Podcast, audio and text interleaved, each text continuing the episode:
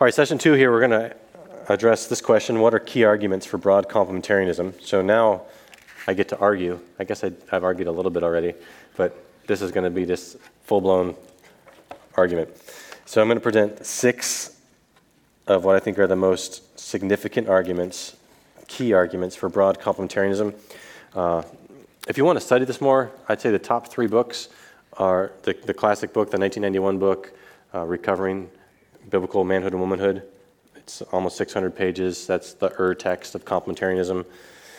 Um, and egalitarians responded to that with an entire book in 2005, edited by Pierce and. The second one is by Wayne Grudem called Evangelical Feminism and Biblical Truth. Anyone of you familiar with that book?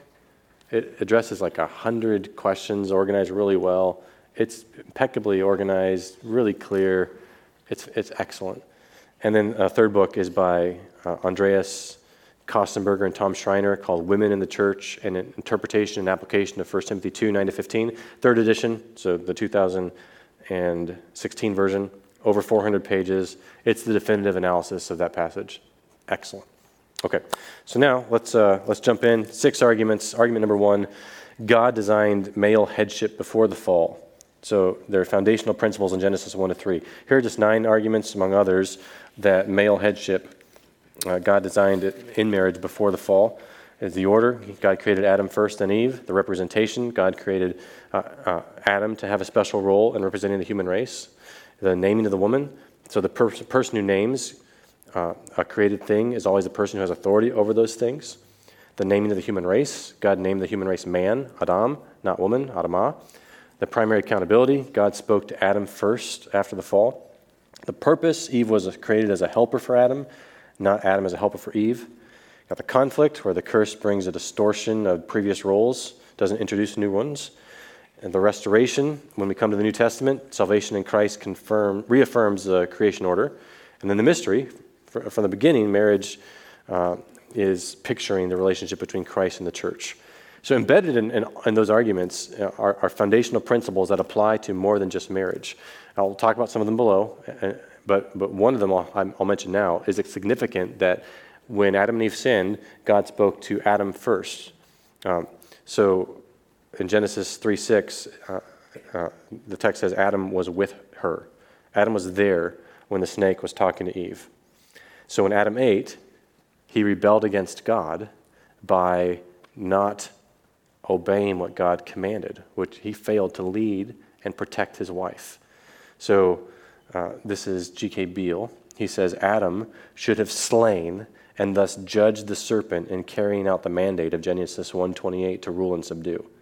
But instead, the serpent ended up ruling over Adam and Eve by persuading them with deceptive words. And when God says, Where are you? Genesis 3:9, the word in Hebrew is singular. Where are you, Adam? He's going after Adam. He directly addresses Adam, not both Adam and Eve. Adam's primarily responsible. He's the head of the husband wife relationship. So later, Scripture pins, it blames Adam for the fall into sin. Romans 5, 1 Corinthians 15. I, I, just wrote a book. It's going to come out this fall. It's a biblical theology of snakes and dragons. It's called The Serpent and the Serpent Slayer. And in that book, I argue that one way to summarize the storyline of Scripture is kill the dragon, get the girl. And when I explain this passage, I say that Adam should have killed the dragon and rescued his girl right here. And he didn't. He failed. Okay, that's argument number one. There's so much more we could say. I'm going to be clipping along because I want to focus on argument two and five. Argument two male headship is fitting. So I want to talk about the logic of 1 Timothy 2 and 1 Corinthians 11. I'm not going to exegete these in detail. If you want to exegete 1, uh, 1 Timothy 2, 9 to 15, again, the, the, the book that Schreiner and Kostenberger edited is the go to source. I can't do better than that. It's amazing. But what I want to focus in, on right now is the logic. So let me just read the passage. Uh, I'll read uh, 2 12 to 14 to remind you what it says. Uh, I do not permit a woman to teach or to exercise authority over a man. Rather, she's to remain quiet. For Adam was formed first, then Eve. And Adam was not deceived, but the woman was deceived and became a transgressor. So here's the question I want to focus on Why does Paul prohibit a woman from the function of teaching or exercising authority over a man when the church gathers to worship? Why? And if, if, if you have the text in front of you, you can look at it again. It's 1 Timothy 2 12 to 14. It says, I don't permit a woman to teach or exercise authority over a man, rather, she's to remain quiet. And the next word is for. So if you're trying to trace the argument, you've got the principle, the, the here's what he doesn't allow, and then four introduces a supporting argument, a reason. And he gives two reasons. The first reason is God formed Adam first, then he formed Eve. The second reason is Adam wasn't deceived, but the woman was deceived and became a transgressor. So those are two principles he cites to support verse 12. And here's, here's my point that means that these principles support other applications too. I wrote this out in the handout so you could track what I'm, what I'm trying to argue here. I could say, I do not permit my daughter to marry a woman. For, as here's the reason, God created marriage for one man and one woman. Now, that, that reason is a principle that applies to more than that one application. I don't permit my daughter to marry a donkey or her toy doll or a child or a snake. You, see, you see how the logic, the, how you can have a, a, a truth that supports uh, a prohibition, but, it, but if you're grounding the prohibition in that truth, you can look at the truth and go, oh, that actually could apply to more than just that prohibition. Everyone tracking with me? Okay. So here are a few other examples from this letter. 1 Timothy 5 4 says, If a widow has children or grandchildren, let them first learn to show godliness to their own household and to make some return to their parents. For, it's gar, here's the reason. This is a principle that applies it in more than one way. This is pleasing in the sight of God. So he says, This is what you should do because this is pleasing in the sight of God. Well, this is pleasing in the sight of God could support more than just what he said, right? Lots of things are pleasing in the sight of God. Here's another example. Same letter, 1 Timothy 5 17 and 18. Let the elders who rule well be considered worthy of double honor, especially those who labor in preaching and teaching. Gar, for, the scripture says, reason one, you shall not muzzle an ox when it treads out the grain, and reason two, the laborer deserves his wages. Those two scripture quotations support more than you should give double honor to those who preach and teach. You see, see this pattern? How you can have, here's what I'm saying you must do, for, and he gives a reason. And the reason can support more than just what he said. Everyone understand, understanding my logic, okay? All right, now, back to 1 Timothy 2 8 to 15. In the very next paragraph after this one, Paul writes that an overseer, a pastor, an elder, must manage his own household well with all dignity, keeping his children submissive. For if someone does not know how to manage his own household, his own household, how will he care for God's church? So what we see in back-to-back sections is there's a connection between a man leading his home and a man leading a church.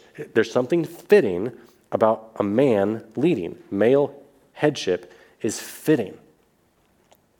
1 Corinthians 11 is similar. 1 Corinthians 11, 7 to 9 says, a man ought not to cover his head, since, here's the reason, since he's the glory, he's the image and glory of God, but a woman is the glory of man. Gar, for, here's reason one. Man was not made from woman, but woman from man. Gar, reason two. Neither was man created for woman, but woman for man. He's reasoning the same way. He's got principles, and he's applying them to something specific. But if you look at the principles, they apply to more than just a specific situation. So, why does God command wives to submit to husbands? Why does God command that only men teach and exercise authority of the church? Is it arbitrary? Is it like God flipped a coin? Uh-uh, no, he flipped it there. And, and oh, okay, men are going to lead, women are going to follow. Is that how it works? Is it just, it could have gone either way and God just had to pick one? Or is it fitting? Is fittingness involved.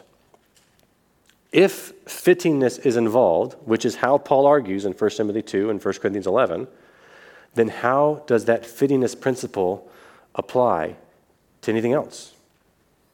Why would we say it applies only to marriage and ordination? If you say it applies only to marriage and ordination, I'd say, why? Why, why would it apply only to that? why is it most fitting for a man to teach and exercise authority over the gathered church? Does the Bible give further reasons beyond that Jesus is male? And, and why is it fitting that Jesus is male? So I hope you're, you're tracking my argument here. It's basically saying that this broad complementarian view eh, simply it's trying to argue like Paul does that male headship is fitting. It's not arbitrary. So when a broad complementarian like Piper argues that he doesn't think it's fitting for a woman to be a police officer and, or a drill sergeant or a seminary professor or whatever, you, might disagree with his applications, but can you agree that he's just trying to argue following the same logic that we just saw in 1 Timothy 2 and 1 Corinthians 11? He's, he's actually trying to say, what's true? How does this reflect reality? How might these truths apply to more than just this prohibition that we see in this text? I think what he's doing, Piper's doing, is noble, even if you don't agree with all of his applications. At least he's trying to apply the Bible to all of life. And it really bothers me when people, like Aimee Byrd in her book, ridicule Piper for being so traditional and culture bound and unfair and disrespectful to women. And I just want to say, I don't see you using Paul's logic in 1 Timothy 2 and 1 Corinthians 11 in a similar way. So here's, here's a, how Aimee Byrd argues in her book. She says, bonus question for complementarian churches. If there are no female voices in seminary, how do we expect the pastors graduating not to shepherd a church with a distinctly male culture? If men and women are distinct sexes, how do we train pastors to preach for and shepherd both men and women in their congregations? How do we expect them to value the female voice if they're not told, if they are told they should not learn from them in seminary? So you see, her, her argument is we need to have female professors, otherwise, our pastors aren't going to be very good. And I, uh, one of the people who critiqued my, my, my book review before it came out was my fellow church member, Abigail Dodds. Her husband's a fellow elder with me on, on the team at Bethlehem.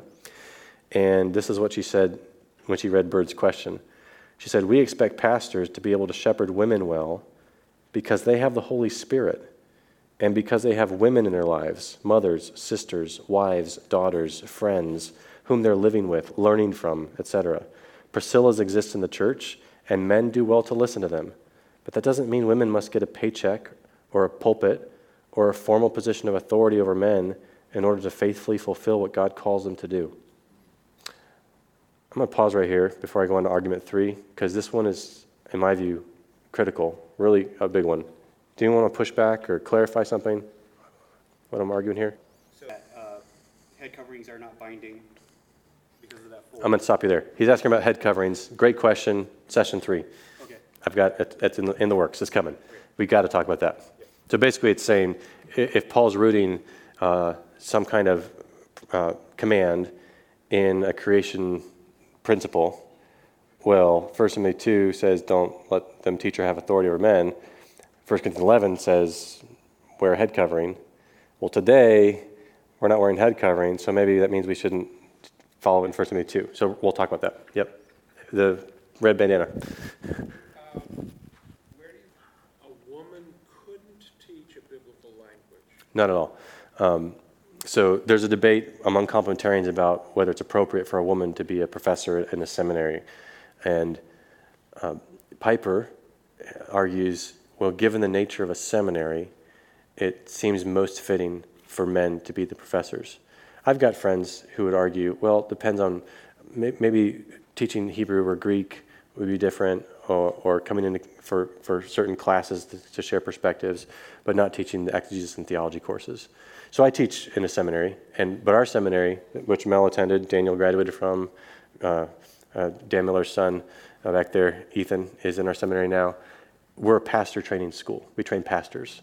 That's, we don't have female students. Uh, we're, we're a pastor training school, so we think it's most appropriate that men be professors. But I understand other schools have different strategies.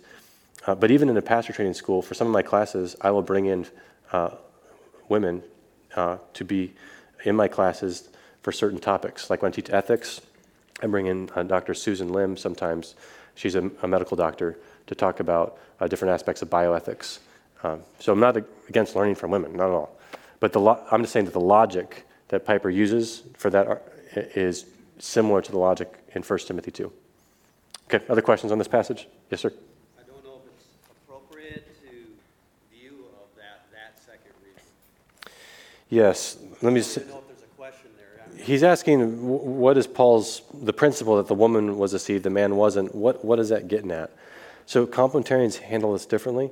Uh, some, including Piper and Grudem, would argue that the, the key issue there is that the, the serpent came and spoke to Eve and not to Adam and subverted the created order.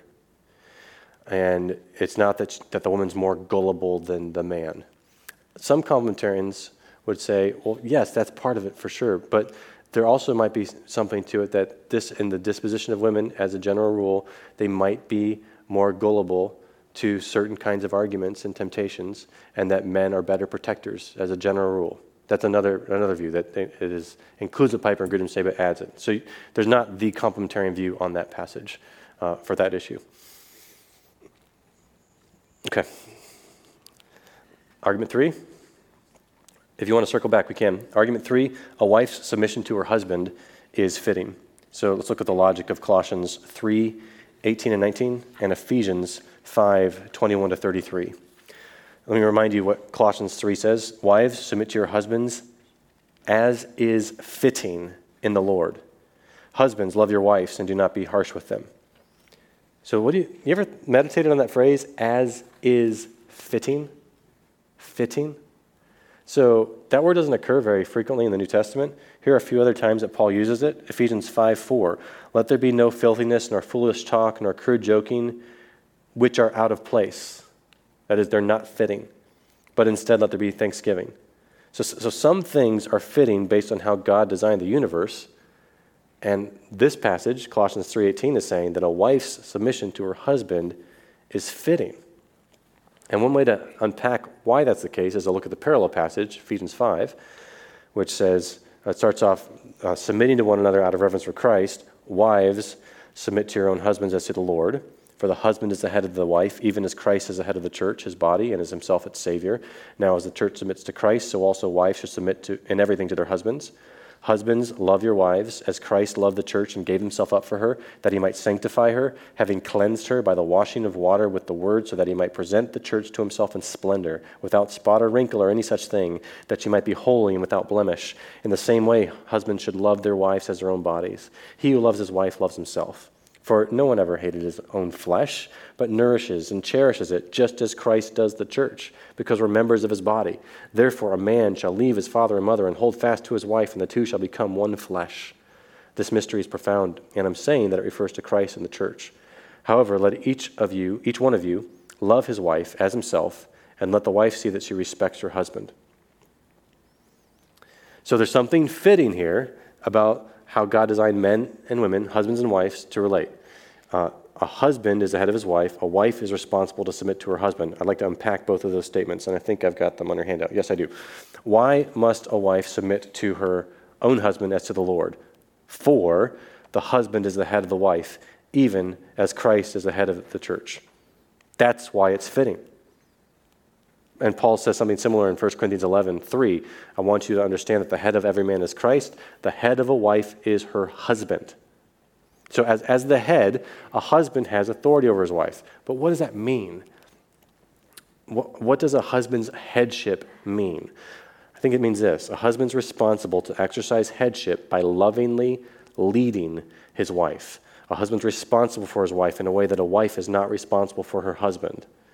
A husband leads by unselfishly loving his wife. He makes decisions with her best interests in mind, even when they come at great cost to himself. Verses 22 to thir- 23 to 33, that's what it's about in Ephesians 5.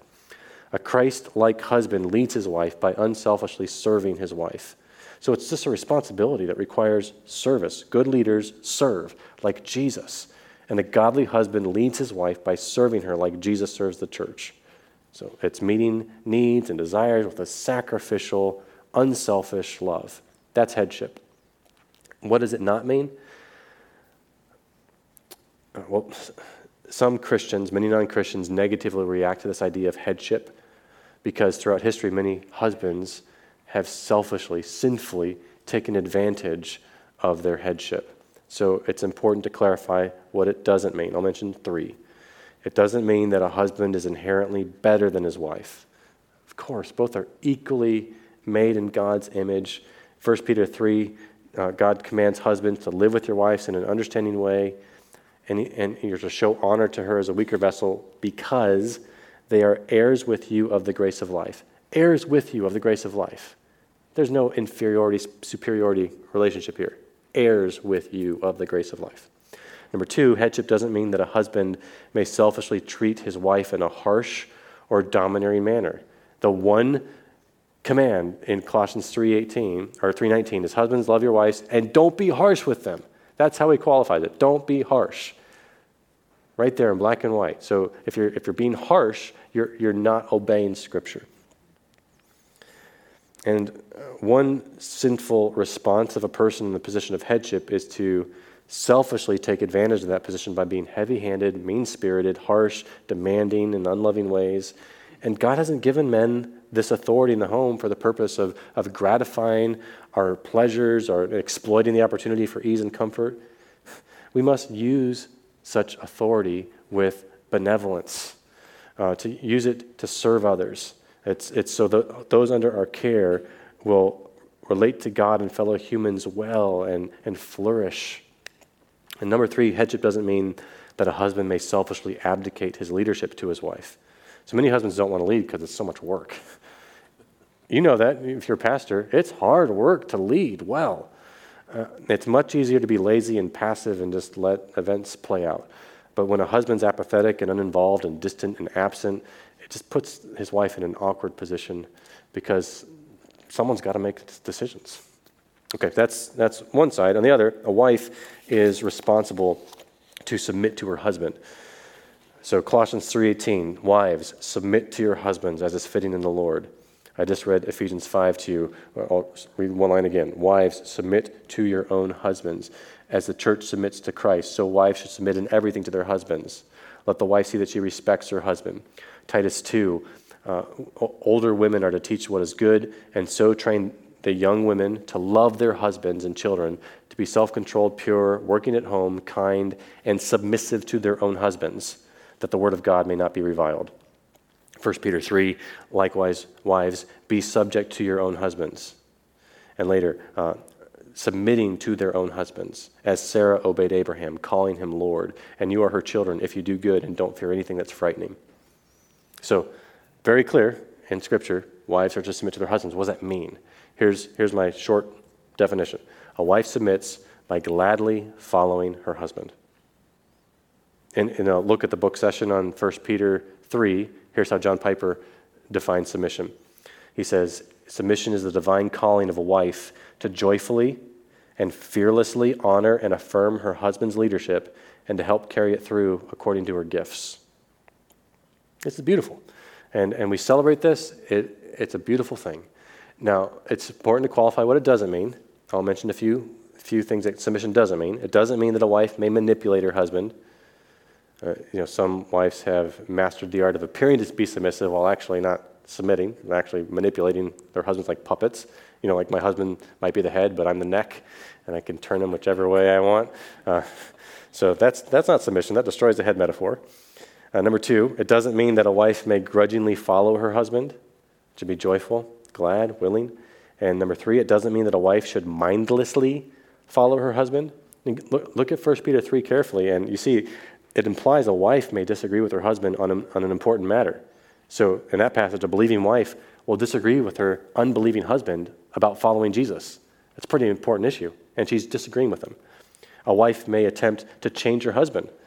Uh, so, in 1 Peter 3, a believing wife wants her unbelieving husband to follow Christ, and she's trying to change her husband that way. Uh, a wife's ultimate allegiance to God is to God, not her husband. So, in extreme cases, a wife may not follow her husband, like if her husband's asking her to sin against God. And last uh, is that submission doesn't mean that all women must submit to all men. I get so frustrated when I hear people represent complementarianism as that all women must submit to all men. That's not what the Bible teaches. That's not what complementarians teach. So, what 1 Peter 3 says, likewise, wives, be subject to your own husbands, your own husbands. So My wife doesn't submit to you. And when my daughters are growing up, they don't submit to their boy classmates. They submit to me and to their teachers and to their pastors. And, but so it's, it's not that all wives submit to all men. That's argument three that, that headship and submission are, are fitting. Number four, argument four. Husbands and wives have different obligations that flow from their distinct identities as men and women. So this is a logic of 1 Peter 3, which I just read parts of. So in 1 Peter 3, 1 to 7, the first, it's two chunks. First to wives, then to husbands. So he says, wives, here's what you need to do. Husbands, here's what you need to do. And what I want to focus on here is th- just notice that the commands to husbands and wives are different. So they have different obligations that flow from their distinct identities as men and women. So here's this is just a, a great litmus test to see where you are at on this. If a little boy or a little girl comes to you and says, What does it mean for me to be a man? What does it mean for me to be a woman? What do you say?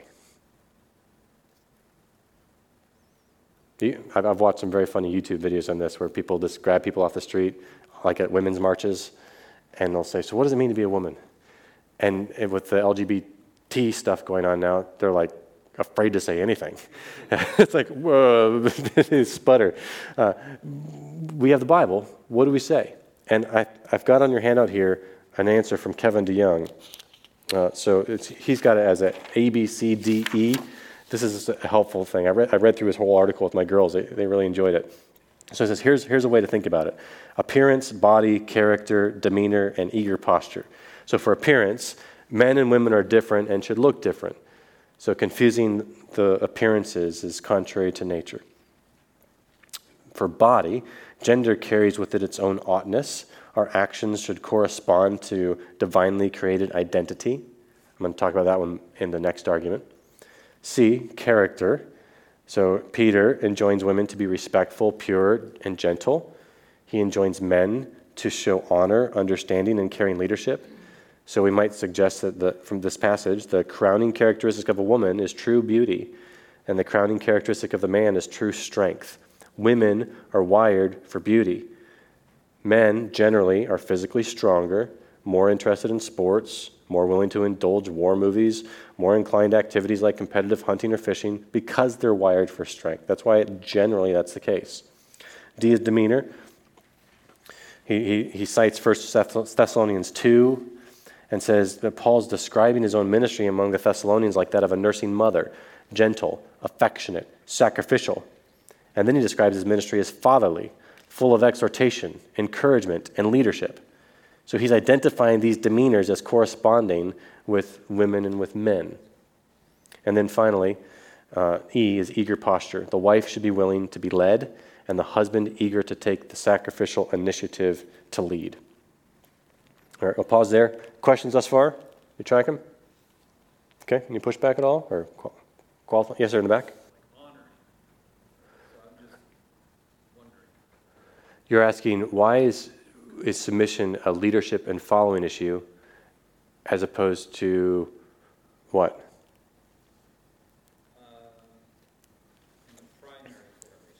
He's asking is, is, is the essence of submission following, or is it something else? Is that that's what you're asking? Well, you can see by my definition, I think so. Um, and here's a way to test it think of ways we submit in other relationships. So I'm a citizen of, of America. And, and based on Romans 13 and 1 Peter 2, I need to submit to our government.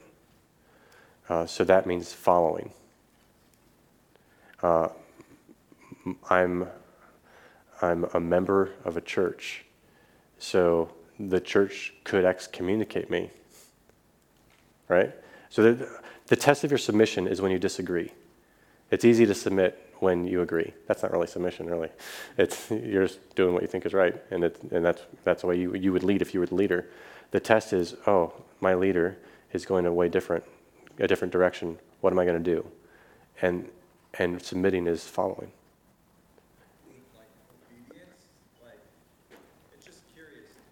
It, obedience, yeah. So following is and ob- obeying are similar. They're just, they're just like different nuances. Would you prefer the word obey? Is that what you're getting at? You're not getting anything. You're just okay. I don't want to frustrate you. I'm really trying to understand you. You're not frustrated. Okay. We can come back to that if you want to. Yes, ma'am. decision, when somebody doesn't agree, you know, you want to like Yeah. agree. So how does that? She's asking, so is, is like the essence of submission, uh, when you disagree with the decision, does that mean you just go along with it? Do you have to go along with it joyfully? What if you really convince of another view? How does this work? Is it like husband and wife and the husband has tie-breaking authority? Is that the kind of deal? Um, so, uh, I do think if there's not a tie-breaking authority idea there, it's not, it's not uh, authority and submission relationship at all. It's just a mutual, you know, figured out, come to agreement, truces, and that's just not how the text presents it. On the other hand, any wise leader will tell you, you don't just want to say, I'm the king, submit to me, here's what we're doing. That's going to destroy all your relationships. That's not loving itself to do it that way. Aren't you glad that when God tells us to do stuff so often, He gives us reasons? So do this because. He doesn't have to do that. That's a gift to us to help us understand oh, this actually makes sense. This is fitting. There's a logic to, to what God's saying. So when, if, if, like, let's go parents to kids, that's a little less charged. Uh, if, if a parent tells a child, you know, a, a command, do this, and the child doesn't want to do it, what do you say to the child? Well, you're the kid, I'm the parent, I've asked you to do it, and you need to do it right now with a happy heart, all the way, right away. Uh, and that's, that's, that would be uh, pleasing, and, and that would be what it means to follow your parents right now, even if they don't understand all the reasons. It looks a little different when it's with two adults. Uh, it's, you don't treat them like kids. Uh, so it's a husband and wife, and they come to a disagreement. I think a, loving husband would be very hesitant to just plow ahead if the wife is saying, I don't think that's wise. So when that, when that happens in my marriage, I'm very reluctant to move forward if my wife is saying, I don't think that's wise. I listen to her and, and, and value her, her input, and I am much more confident when we both agree about a big decision like that. But occasionally, we, we come down differently on something, and she's great about it. She'll just say, You know what, you're the leader, I'll follow you, that's my job, and I'm happy to do it, and I'll defer to you. Like like little things like uh, she she has a degree in early childhood ed and she's just freaked out about how much kids look at screens. She hates how much people are, how much kids look at screens.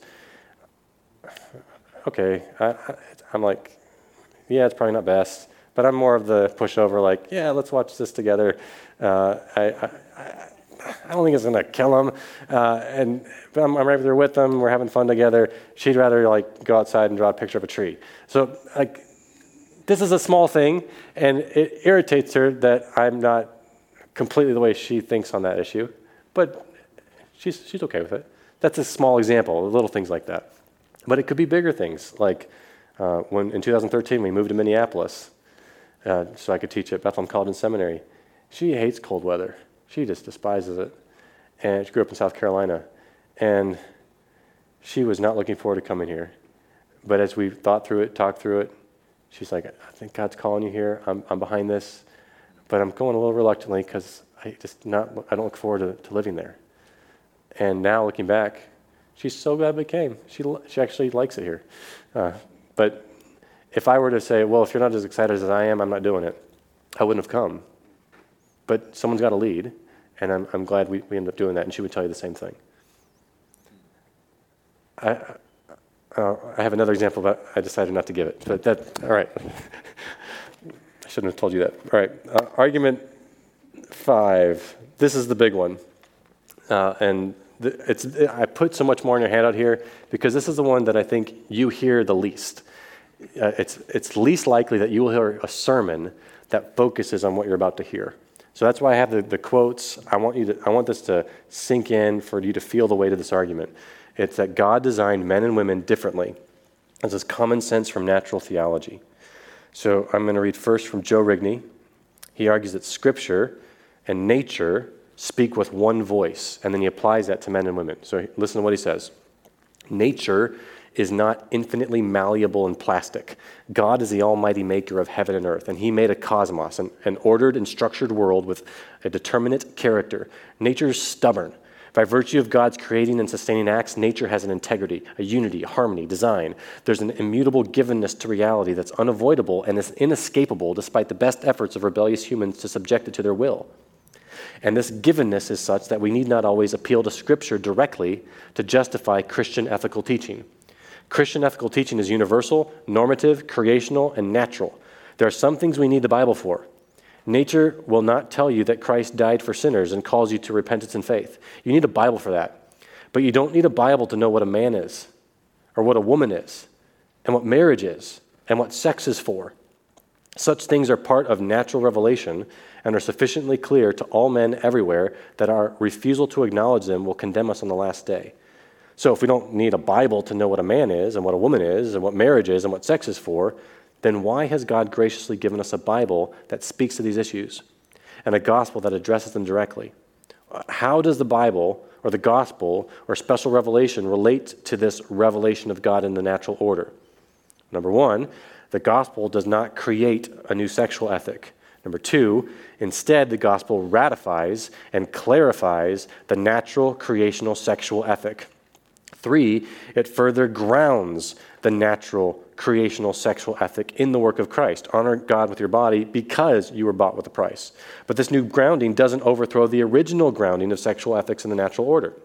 And four, the gospel provides the power to live in accord with the way that God made us. We might put it this way Scripture confronts what we are by fallen nature. We're children of wrath. By pointing us to what we are by created nature. In our rebellion, we do things that are contrary to nature, and by being the means of renewing us in our redeemed nature.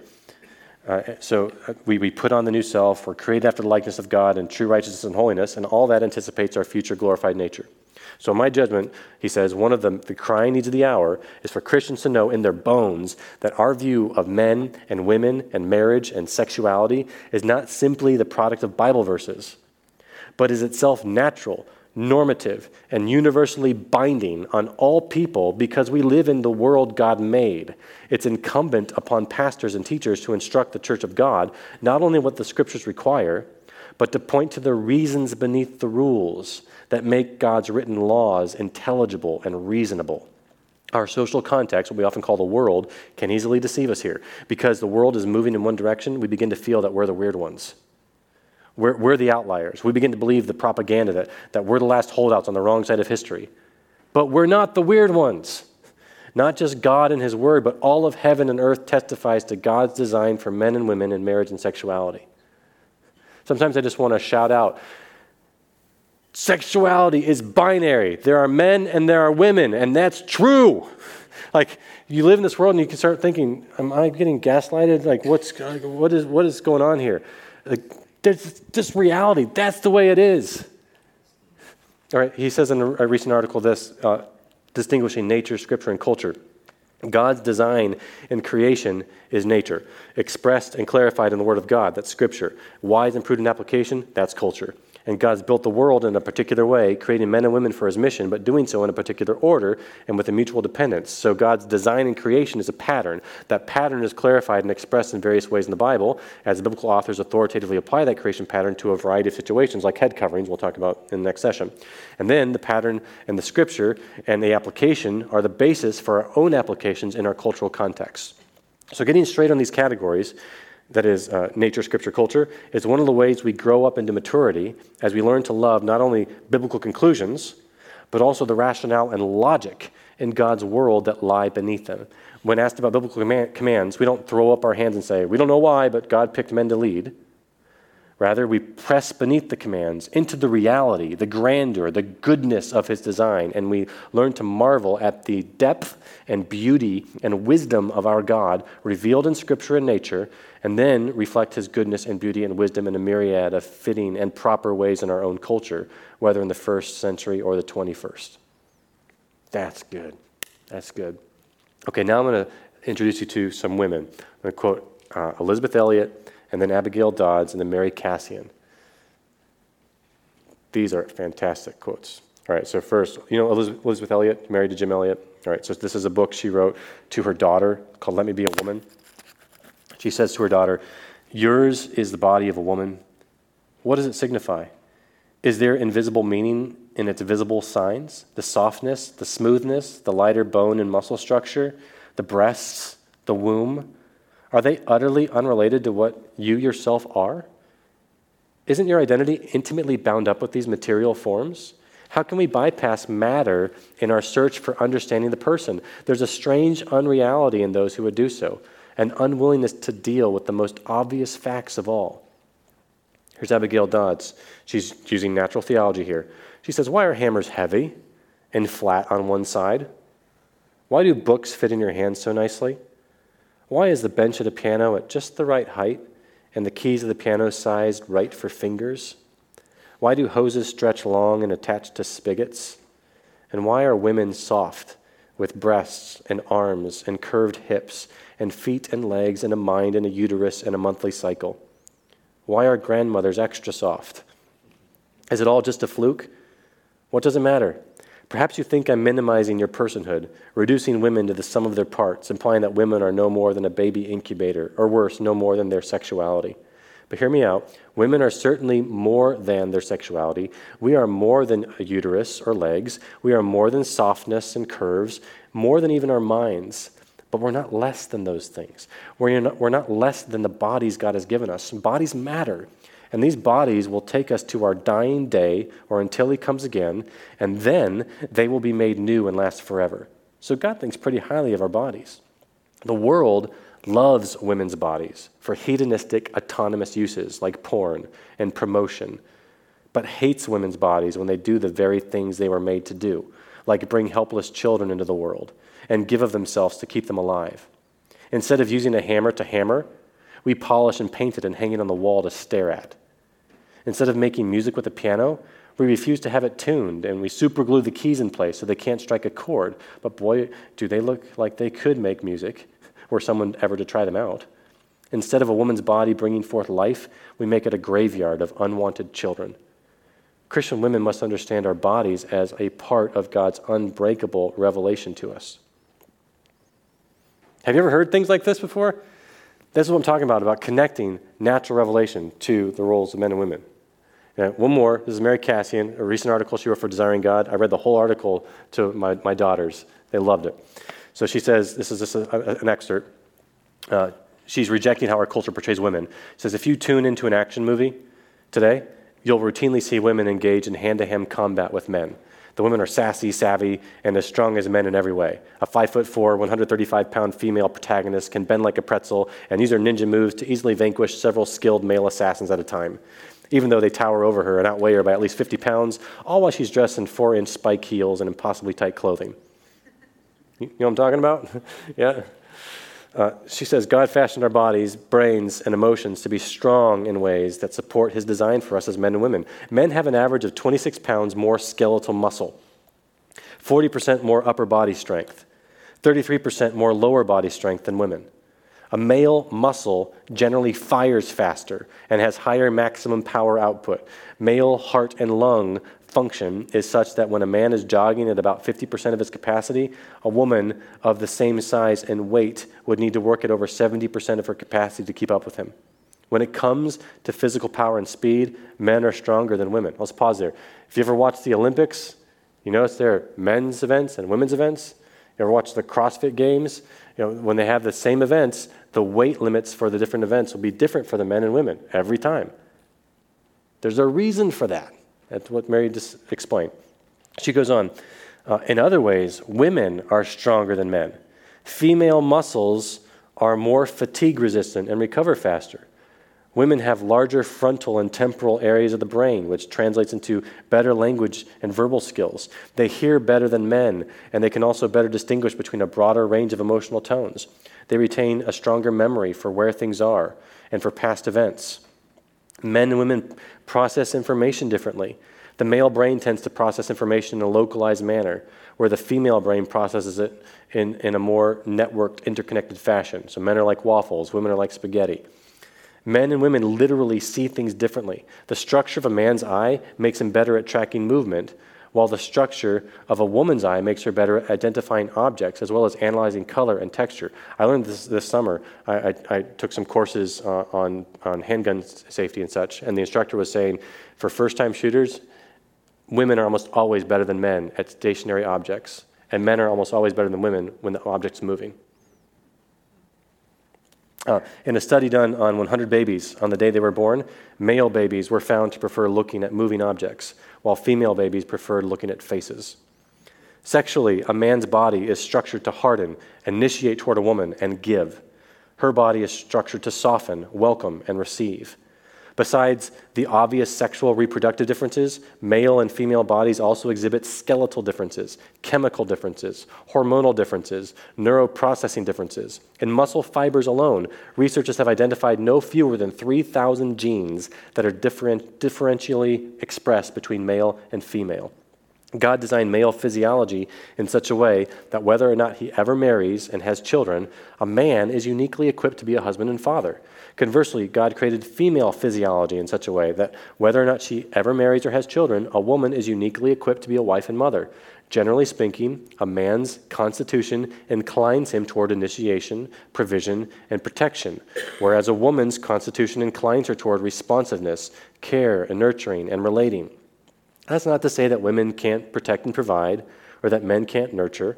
It's simply to say that our strengths are not merely a function of our personalities, gifts, and competencies. They have a strong sex based component. Whether a woman is caring for children or running a business, she brings uniquely feminine strengths to the table.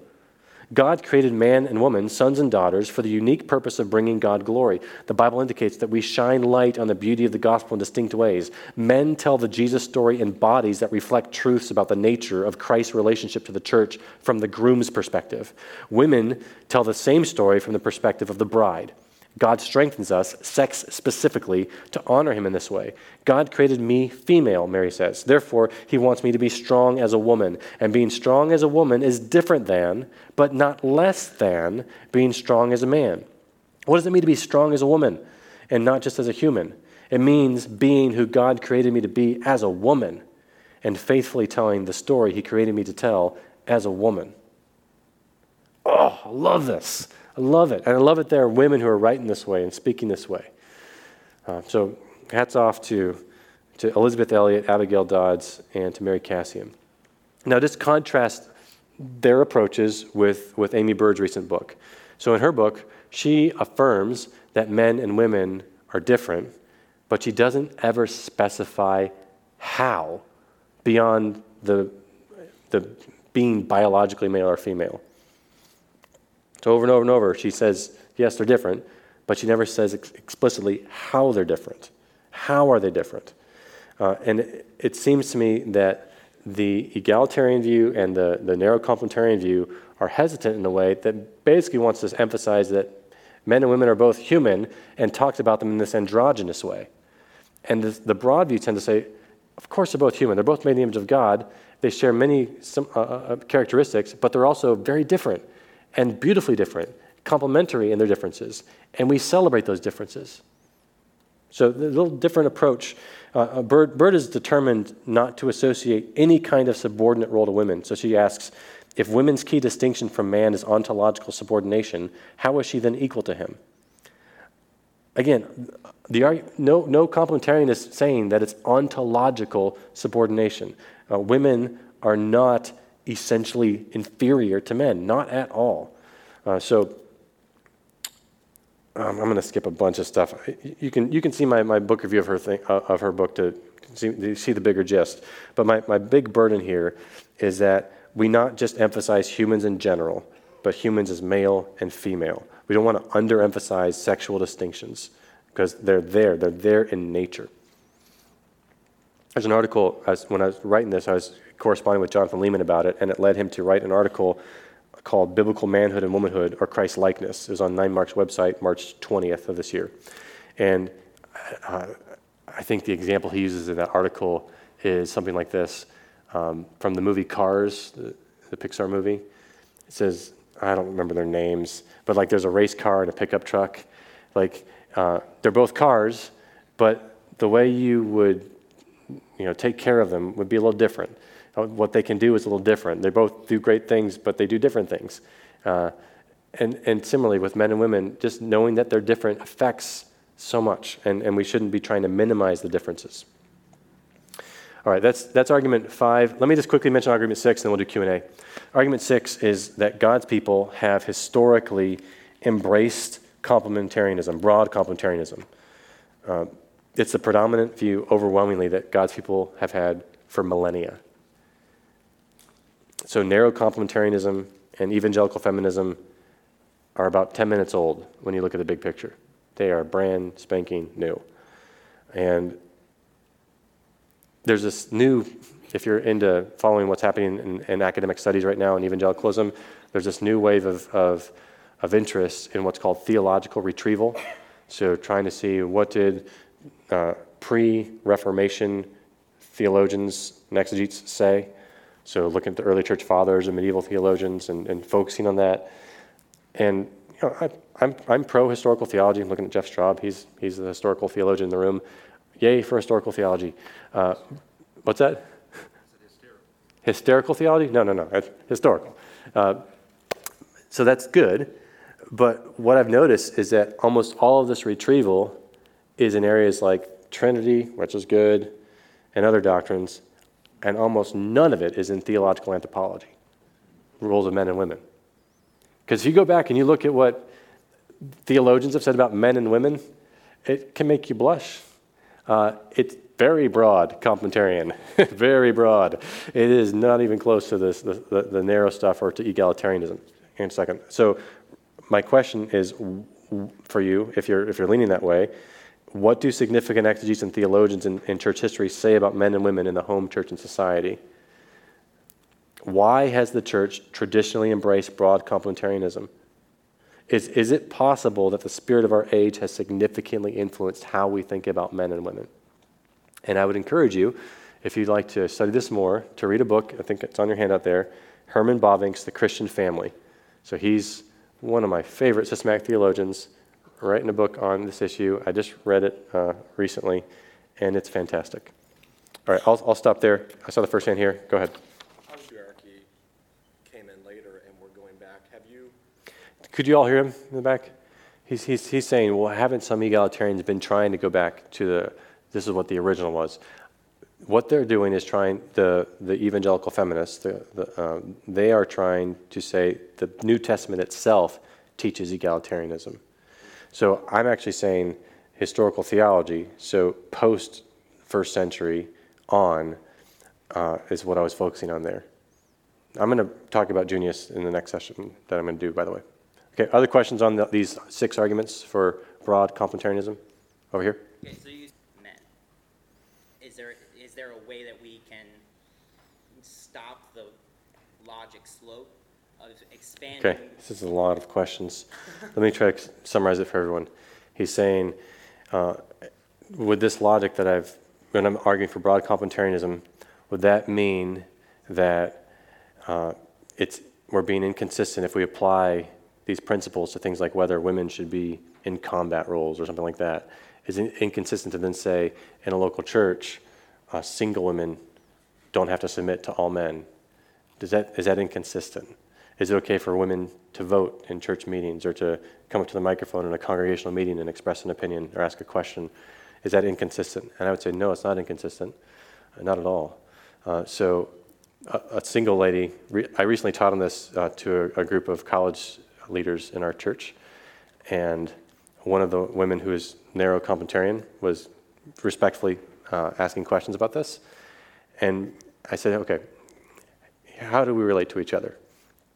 Uh, put aside the fact that I'm, I'm, one of the pastors here, but just as, a, as a, a man and you're an unmarried woman, how do we relate? Well, you're my sister in Christ. And let's say we were to go outside together and there's a shooting, like a mass shooting going on. Now, I'm going to use my body to protect you from getting hurt. And if you resist, tough. I'm going to protect you. Uh, and she's like, hmm, I'm okay with that. Uh, like, uh, like I, I'm going to treat her like a sister. I think that's, I'm not asking her to submit to me. Uh, so we're not asking single women to submit to all the men. We can differentiate that, and then still I say what is most fitting and appropriate for how to act in your various types of relationships. I think I think it's consistent. On the voting in church, I think there are different views on this. Historically, uh, uh, some, when it was more family oriented, less singles, there was the one vote of a household. Um, that's not feasible today because there's so many singles. But my wife often tells me, I wish we could just do household voting. yes, sir. leadership ought to look like, and, and make a, a stronger case, a more detailed case. All right. I wish you had a mic for that, so I'd have to summarize that because, uh, bas- yeah, you are saying um, it, maybe some people are leaning towards narrow complementarianism because so many complementarians are, are aware to this danger leftward and not sufficiently aware of the danger rightward, and there's so many people abusing headship, and they're not being called out, and, and we need to focus on that equally, if not more, in some contexts. That, yeah. And I'd say, know your context and know what the dangers are. And yes, there are errors on the left and the right, and call out the, the sins on both sides. Amen, amen, amen. So I'm not, I'm not disagreeing with what you just said. You, Paul, do we need to stop? We, let's keep talking after the break. So uh, we'll come back in about 15 minutes.